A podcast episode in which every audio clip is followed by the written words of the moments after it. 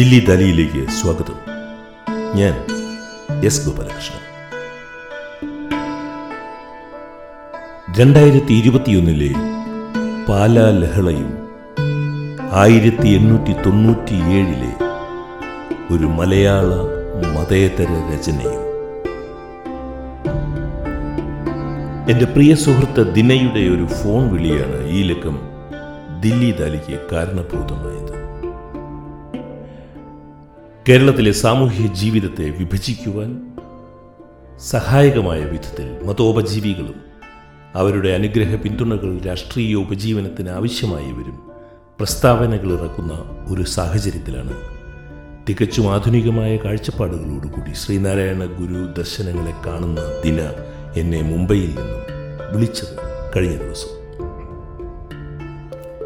എന്തൊരു ഖേദകരമാണ് കേരളത്തിൽ നടക്കുന്ന സംഭവ വികാസങ്ങൾ. അദ്ദേഹം പറഞ്ഞു എന്നിട്ട് ദിന ഉദ്ധരിച്ചത് ശ്രീനാരായണ ഗുരുവിന്റെ ഒരു കവിതാ ഭാഗമാണ്. അത് ഞാനിവിടെ പറയാം. പൊരുതു ജയിപ്പത് അസാധ്യം ഒന്നിനോടൊന്നൊരു മതവും പൊരുതാൽ ഒടുങ്ങുവില്ല പരമതവാദി ഇതോർത്തിടാതെ പാഴേ പൊരുതു പൊലിഞ്ഞിടും എന്ന ബുദ്ധി വേണം. പൊരുതു ജയിപ്പത് അസാധ്യം ഒന്നിനോടൊന്നൊരു മതവും പൊരുതാൽ ഒടുങ്ങുവില്ല പരമതവാദി ഇതോർത്തിടാതെ പഴയ പൊരുതു പുലിഞ്ഞിടും എന്ന് ബുദ്ധി വേണം. ഇനി അതിന്റെ അർത്ഥം എനിക്ക് മനസ്സിലായതുപോലെ ഞാൻ പറയാൻ ശ്രമിക്കാം. ഗുരുവിന്റെ ആത്മോപദേശ ശതകത്തിലെ നൂറ് ശ്ലോകങ്ങളിൽ നാൽപ്പത്തി ആറാമത്തേതാണ് ഇത്.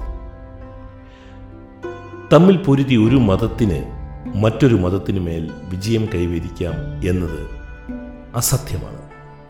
ഒന്ന് മറ്റൊന്നിനോട് പൊരുതുന്നതുകൊണ്ട് ഒരു മതവും നശിക്കുന്നില്ല. മറ്റു മതങ്ങളുടെ ദോഷത്തെപ്പറ്റി പറഞ്ഞു നടക്കുന്നവർ ഇപ്പറഞ്ഞ തത്വം ഓർക്കാതെ ഒരർത്ഥവുമില്ലാതെ പൊരുതി നശിക്കുകയാണ് എന്ന ബുദ്ധി നമുക്കുണ്ടാകണം.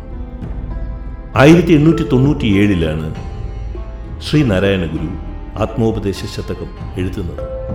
ആയിരത്തി തൊള്ളായിരത്തി പതിനേഴിലാണ് അത് പുസ്തക രൂപത്തിൽ പ്രസിദ്ധീകരിക്കപ്പെടുന്നത് കേരള സമൂഹം അതിനുശേഷം നൂറ്റി ഇരുപത്തിമൂന്ന് വർഷങ്ങൾ ജീവിച്ചു. പക്ഷേ എന്റെ മതമാണ് വലുത് എന്ന പൊരുതൽ എന്റെ മതമാണ് ശ്രേഷ്ഠം എന്ന പൊരുതൽ ചിലർ ഇപ്പോഴും അവസാനിപ്പിച്ചിട്ടില്ല. ഗുരു ഇതെഴുതിയ കാലത്ത് കേരളത്തിൽ മതകലഹങ്ങൾ അത്രയില്ല എന്നാണ് എന്റെ ധാരണ. ഇന്ത്യൻ സാഹചര്യം എടുത്താലും അങ്ങനെയൊന്നും പറയാൻ സാധിക്കില്ല. ആയിരത്തി എണ്ണൂറ്റി തൊണ്ണൂറ്റിയാറ് തൊണ്ണൂറ്റിയേഴ് കാലത്ത് പ്ലേഗ് ബാധ ഒഴിച്ചാൽ മറ്റൊരു പ്രധാനപ്പെട്ട സംഭവം ആത്മോപദേശ ശതകം നാരായണ ഗുരു എഴുതുന്ന ആയിരത്തി എണ്ണൂറ്റി തൊണ്ണൂറ്റിയേഴിൽ ഇല്ല. പടിഞ്ഞാറേ ഇന്ത്യയിൽ ഇന്ത്യൻ ദേശീയ പ്രസ്ഥാനത്തിന്റെ തുടക്കമെന്നോണം രാഷ്ട്രീയ സംഭവ വികാസങ്ങൾക്ക് ഇടയാക്കുകയുണ്ടായി ഈ പ്ലേഗ് ബാധ ബാലഗംഗാധർ തിലകിനെ പോലെയുള്ള പ്രമുഖ നേതാക്കൾ ബ്രിട്ടീഷ് സാമ്രാജ്യത്വത്തിനെതിരെയുള്ള പ്രതിരോധ പ്രവർത്തനങ്ങളുടെ ആദ്യകാല പ്രവർത്തനങ്ങൾ തുടങ്ങുന്നത് ഈ പ്ലേഗ് ബാധയോടുകൂടിയാണ് അതിൽ ഒരു മതാംശവും ഉണ്ടായിരുന്നു എന്ന് നമുക്ക് കാണാവുന്നതാണ്. ആയിരത്തി എണ്ണൂറ്റി അൻപത്തി ഏഴിൽ ഒന്നാം ഇന്ത്യൻ സ്വാതന്ത്ര്യ സമരം എന്ന് നാം പറഞ്ഞു പോരുന്ന വലിയ പ്രതിരോധമുണ്ടായത് ഗുരു ആത്മോപദേശ ശതകം എഴുതുന്നതിന് ഏതാണ്ട് നാൽപ്പത് കൊല്ലങ്ങൾക്ക് മുൻപായിരുന്നു. പൊരുതു ജയിപ്പത് അസാധ്യം എന്ന് ഗുരു കേരളത്തിൽ ആയിരത്തി എണ്ണൂറ്റി തൊണ്ണൂറ്റിയേഴിൽ പറയുമ്പോൾ ലോകത്തിൽ എന്തായിരുന്നു സംഭവിച്ചുകൊണ്ടിരുന്നത്? പത്തൊൻപതാം നൂറ്റാണ്ടിന്റെ അവസാന കാലം അമേരിക്കയിൽ കത്തോലിക്കരും കത്തോലിക്കരല്ലാത്ത ക്രിസ്ത്യാനികളും തമ്മിലുള്ള ഏറ്റുമുട്ടൽ അതിന്റെ പാരമ്യത്തിലായിരുന്നു. അവർ പരസ്പരം കൊന്നിരുന്ന കാലമായിരുന്നു അത്. ഗുരു ആത്മോപദേശ ശതകം എഴുതുന്ന കാലത്താണ് അമേരിക്കയിൽ യഹൂദർക്കെതിരെയുള്ള രൂക്ഷമായ ആക്രമണങ്ങൾ ഉണ്ടായത് ഒരു ലക്ഷത്തി അൻപതിനായിരം ഇന്ത്യക്കാരും ആറായിരത്തോളം ബ്രിട്ടീഷുകാരുമാണ് ഒന്നാം സ്വാതന്ത്ര്യ സമരകാലത്ത് ഇന്ത്യയിൽ കൊല്ലപ്പെട്ടത്. സർക്കാർ ജനങ്ങളെ ഭിന്നിപ്പിക്കുന്നതിൽ ഒരു സർക്കാർ മതത്തെ ഉപയോഗിച്ച ഒരുപക്ഷെ ആദ്യത്തെ ഇന്ത്യൻ കോണ്ടക്സ്റ്റ് ആയിരുന്നിരിക്കാം അത്. ഒന്നാം സ്വാതന്ത്ര്യ സമരം കേരളത്തെ ബാധിച്ചിരുന്നതേയില്ല കേരളത്തിലന്ന് ഉണ്ടായിരുന്നത് ഹിന്ദുമതത്തിലെ ഏറ്റവും വൃത്തിഹീനമായിരുന്ന അനാചാരങ്ങൾ ആയിരുന്നു. ആ അനാചാരങ്ങളുടെ തടവിലായിരുന്നു കേരളത്തിലെ ഹിന്ദു സമുദായം. ഗുരു ആത്മോപദേശ ശതകം എഴുതി ഇരുപത്തിനാല് വർഷങ്ങൾക്ക് ശേഷമാണ് ഇന്നേറെ ചർച്ച ചെയ്യപ്പെടുന്ന ആയിരത്തി തൊള്ളായിരത്തി ഇരുപത്തി ഒന്നിലെ മലബാർ കലാപം ഉണ്ടാകുന്നത്. മതത്തിന്റെ പേരിൽ നടന്ന കൂട്ടക്കൊലകളിൽ ഏറ്റവും കൂടുതൽ ചോര കയ്യിലുള്ള മതം ക്രിസ്തു മതമാണെന്നത് ഒരു ചരിത്ര വസ്തുതയാണ് പാശ്ചാത്യ അധികാരത്തിൽ ജനാധിപത്യ ബോധവും മതത്തിൽ നിന്നുള്ള അധികാരത്തിന്റെ അകലവും വന്നതാണ് സത്യത്തിൽ ക്രിസ്തുമതത്തെയും മതത്തിന്റെ തടവിലായി പോയ ക്രിസ്തുവിനെയും രക്ഷപ്പെടുത്തിയത്. ഞാൻ അങ്ങനെയാണ് വിശ്വസിക്കുന്നത്. മധ്യകാലഘട്ടത്തിൽ ആ മതം ഒഴുക്കിയ ചോര കഴുകിക്കളയുവാൻ ക്രിസ്തുമതത്തിന് നൂറ്റാണ്ടുകൾ തന്നെ എടുത്തു എന്നും നമുക്കറിയാം. ഞാൻ നേരത്തെ സൂചിപ്പിച്ചു ആത്മോപദേശ ശതകം ഗുരു പുസ്തക രൂപത്തിൽ പ്രസിദ്ധീകരിക്കുന്നത് ആയിരത്തി തൊള്ളായിരത്തി പതിനേഴിലാണ് എന്ന്. അപ്പോൾ ലോകത്തിന്റെ ഗതി എന്തായിരുന്നു? ആയിരത്തി തൊള്ളായിരത്തി പതിനാലിൽ ആരംഭിച്ച ഒന്നാം ലോകയുദ്ധം അതിന്റെ പാരമ്യത്തിലായിരുന്നു ആയിരത്തി തൊള്ളായിരത്തി പതിനേഴിൽ എല്ലാ യുദ്ധങ്ങളും അവസാനിപ്പിക്കുവാനുള്ള യുദ്ധം എന്ന് പറഞ്ഞു തുടങ്ങിയതാണ് ഒന്നാം ലോക യുദ്ധം പക്ഷേ വർഷങ്ങൾക്ക് ശേഷം മനുഷ്യരാശിക്ക് കൂടുതൽ നാശനഷ്ടങ്ങൾ വരുത്തിയ രണ്ടാം ലോക യുദ്ധത്തിന്റെ വഴിമരുന്ന് ഇടുക മാത്രമാണ് ഒന്നാം ലോക യുദ്ധം ചെയ്തത്. ആത്മോപദേശ ശതകം പുസ്തക രൂപത്തിൽ ഇറങ്ങിയ ആയിരത്തി തൊള്ളായിരത്തി പതിനേഴിലാണ് ലോക ചരിത്രത്തെ തന്നെ മാറ്റിമറിച്ച ഒക്ടോബർ വിപ്ലവം റഷ്യയിലുണ്ടാകുന്നത്. അതേ ആയിരത്തി തൊള്ളായിരത്തി പതിനേഴിലാണ് ഇന്ത്യൻ വിപ്ലവത്തിന്റെ തുടക്കം എന്ന് പറയാവുന്ന സബർമതിയിലെ ആശ്രമം മഹാത്മാഗാന്ധി സ്ഥാപിക്കുന്നത്. ആത്മോപദേശ ശതകത്തിൽ പൊരുതു ജയിപ്പത് അസാധ്യം എന്ന് പറയുമ്പോൾ ഗുരു ഉദ്ദേശിക്കുന്ന മതകലഹങ്ങൾ ഒരുപക്ഷേ രക്തം ചിന്തുന്ന ഭൗതികമായ കലഹങ്ങളായിക്കൊള്ളണമെന്നില്ല. എന്റെ മതം മാത്രമാണ് ശ്രേഷ്ഠം എന്ന് പറഞ്ഞ് നടക്കുന്ന ആശയ സമരങ്ങളായിരിക്കാം ശ്രീനാരായണ ഗുരു ഉദ്ദേശിച്ചത്. ആത്മോപദേശ ശതകത്തിലെ നാൽപ്പത്തി അഞ്ചാമത്തെ ശ്ലോകം ഇതാണ്. ഒരു മതം അന്യന് നിന്ദ്യം ഒന്നിലോതും കരു അപരന്റെ കണക്കിന് ഊനമാകും ധരയിൽ ഇതിന്റെ രഹസ്യം ഒന്നുതാനെന്ന് അറിവളവും ഭ്രമമെന്നറിഞ്ഞിടേണം. അർത്ഥം ഞാൻ പറയാം. പറയാൻ ശ്രമിക്കാം ശ്രീനാരായണ ഗുരുവിന്റെ കവിതകളുടെ ഒരു പ്രത്യേകത അത് പേറുന്ന വിവിധ അർത്ഥങ്ങളാണ്. അദ്ദേഹത്തിന്റെ അഗാധമായ ഭാഷാപരിജ്ഞാനം തമിഴിലും ചെന്തമിഴിലും മലയാളത്തിലും സംസ്കൃതത്തിലും ഒരേ സമയം അവഗാഹമുണ്ടായിരുന്ന ഗുരുവിന്റെ കവിത തത്വചിന്ത അന്തർലീനമായി കിടക്കുന്ന ഗുരുവിന്റെ കവിത വിവിധ അർത്ഥങ്ങൾ ഉൾക്കൊള്ളുന്ന ഗുരുവിന്റെ കവിത മനസ്സിലാക്കുവാൻ പ്രയാസമുള്ളതാണ്. ഞാനിപ്പോൾ പറഞ്ഞ ശ്ലോകത്തിൽ ഞാൻ മനസ്സിലാക്കിയ അർത്ഥം ഇതാണ്. ഒരു മതം മറ്റൊരു മതത്തിൽ വിശ്വസിക്കുന്നവന് നിന്ദ്യമായി തോന്നും. ഒന്നിൽ പറയുന്ന തത്വം മറ്റൊരുവന്റെ കണക്കുകൂട്ടലിൽ ദോഷമുള്ളതാകാം. ലോകജീവിതത്തിൽ മതരഹസ്യമായിരിക്കുന്ന തത്വം ഒന്നുതന്നെയാണ് എന്ന് അറിയുന്നതുവരെ മാത്രമേ ഇത്തരം വിഭ്രമങ്ങൾ ഉണ്ടായിരിക്കുകയുള്ളൂ എന്നുള്ളത് നാം അറിഞ്ഞിരിക്കണം. അതായത് ലോകജീവിതത്തിലെ മതരഹസ്യം എല്ലാം ഒന്നുതന്നെയാണ് എന്ന് അറിയുന്ന നിമിഷം വരെ വിഭ്രമങ്ങൾ നമ്മെ പിന്തുടർന്നുകൊണ്ടിരിക്കും എന്നാണ് ഗുരു വിശ്വസിച്ചിരുന്നത്. ഞാൻ നിങ്ങളുടെ ശ്രദ്ധ ഇമ്മാനുവൽ കാണ്ടിലേക്ക് ക്ഷണിക്കുകയാണ്.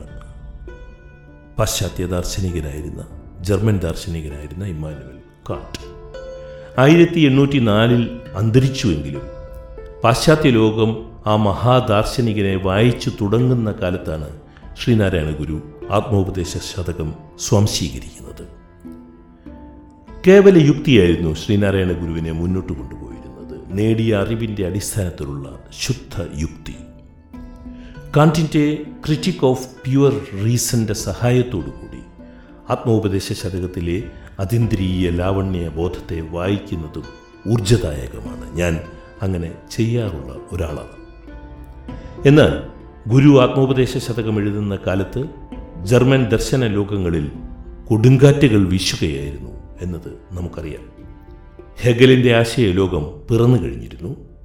ഹെഗലിനെ തലതിരിച്ച് നിർത്തിയ കാൾമാർക്സിന്റെ പ്രപഞ്ചവും തുറന്നു കഴിഞ്ഞിരുന്നു. നമുക്കറിയാം ഹെഗൽ തലകീഴാണ് നിൽക്കുന്നത്. അദ്ദേഹത്തിനെ നേരെയാക്കേണ്ട ചുമതല എനിക്കുണ്ട് എന്ന് കാൾ മാർക്സ് പറഞ്ഞതിനെക്കുറിച്ച്.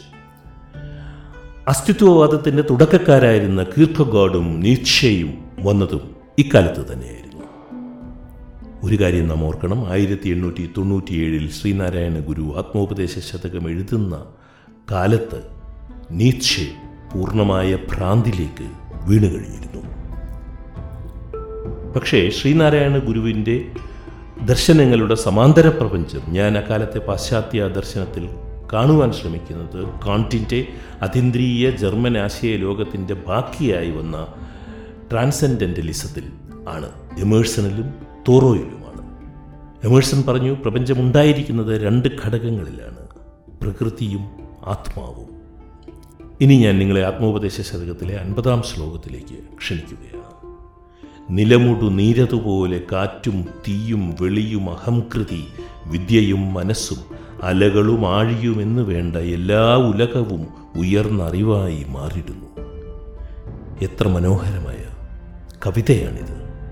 നിലമുടു നീരതുപോലെ കാറ്റും തീയും വെളിയും അഹംകൃതി വിദ്യയും മനസ്സും അലകളും ആഴിയുമെന്നു വേണ്ട എല്ലാ ഉലകവും ഉയർന്നറിവായി മാറിടുന്നു. ഭൂമി അതുപോലെ ജലം വായു അഗ്നി ആകാശം എന്ന പഞ്ചഭൂതങ്ങൾ ഞാനെന്ന ഭാവവും വിദ്യയും മനസ്സും തിരകളും കടലും എന്ന് തന്നെയല്ല എല്ലാ ലോകവും ഉദാത്തത കൈവരിച്ച് അറിവ് മാത്രമായി ഉയരുകയാണ്. ഗുരുവിന്റെ കാലത്ത് അമേരിക്കയിൽ ജീവിച്ച തോറോ ഹെൻറി ഡേവിഡ് തോറോ. നമുക്കെല്ലാം അറിയാവുന്ന വാൾഡൻ എന്ന പ്രശസ്ത പുസ്തകം എഴുതിയ തോറോ. ലളിത ജീവിതത്തെക്കുറിച്ച് ആണ് പറഞ്ഞത്. തോറോ വാൾഡനിൽ ലളിത ജീവിതത്തെക്കുറിച്ച് എഴുതുമ്പോൾ ഗുരു ഇവിടെ ഇരുന്ന് പറഞ്ഞത് യഥാർത്ഥ ഗുരു സ്വന്തം കൈ തലയണയാക്കി ഭൂമി മെത്തയാക്കി കിടക്കുന്ന ലളിത ജീവി ആയിരിക്കും എന്നാണ്. ആയിരത്തി തൊള്ളായിരത്തി പത്തിൽ ഒരു വള്ളത്തിൽ യാത്ര ചെയ്യുന്ന സമയത്താണ് സഹചാരിയോട് സംസ്കൃതത്തിലെ ഒരു വിഷമവൃത്തമായ പൃഥ്വി എന്ന വൃത്തത്തിൽ മുനിചര്യ പഞ്ചകം എന്ന കൃതി ഗുരു ഡിക്റ്റേറ്റ് ചെയ്യുന്നത് പറഞ്ഞു കൊടുക്കുന്നത്. സംസ്കൃതത്തിലുള്ള ആ ഭാഗം ഞാൻ പറയാം. ഭുജ കിമുപധാനതാം കിമുന കുംഭിനി മഞ്ചതാം എന്നാണ്. ഭുജ കിമുപധാനതാം കിമുന കുംഭിനി മഞ്ചതാം സ്വന്തം കൈ തലയണയാക്കി ഭൂമി മെത്തയാക്കി കിടക്കുന്ന ലളിത ഗുരുവിനെ കുറിച്ചാണ് അദ്ദേഹം പറയുന്നത്. നമുക്കറിയാം ഗാന്ധിയെ തോറോ സ്വാധീനിച്ചു ടോൾസ്റ്റോയിയെ തോറോ സ്വാധീനിച്ചു.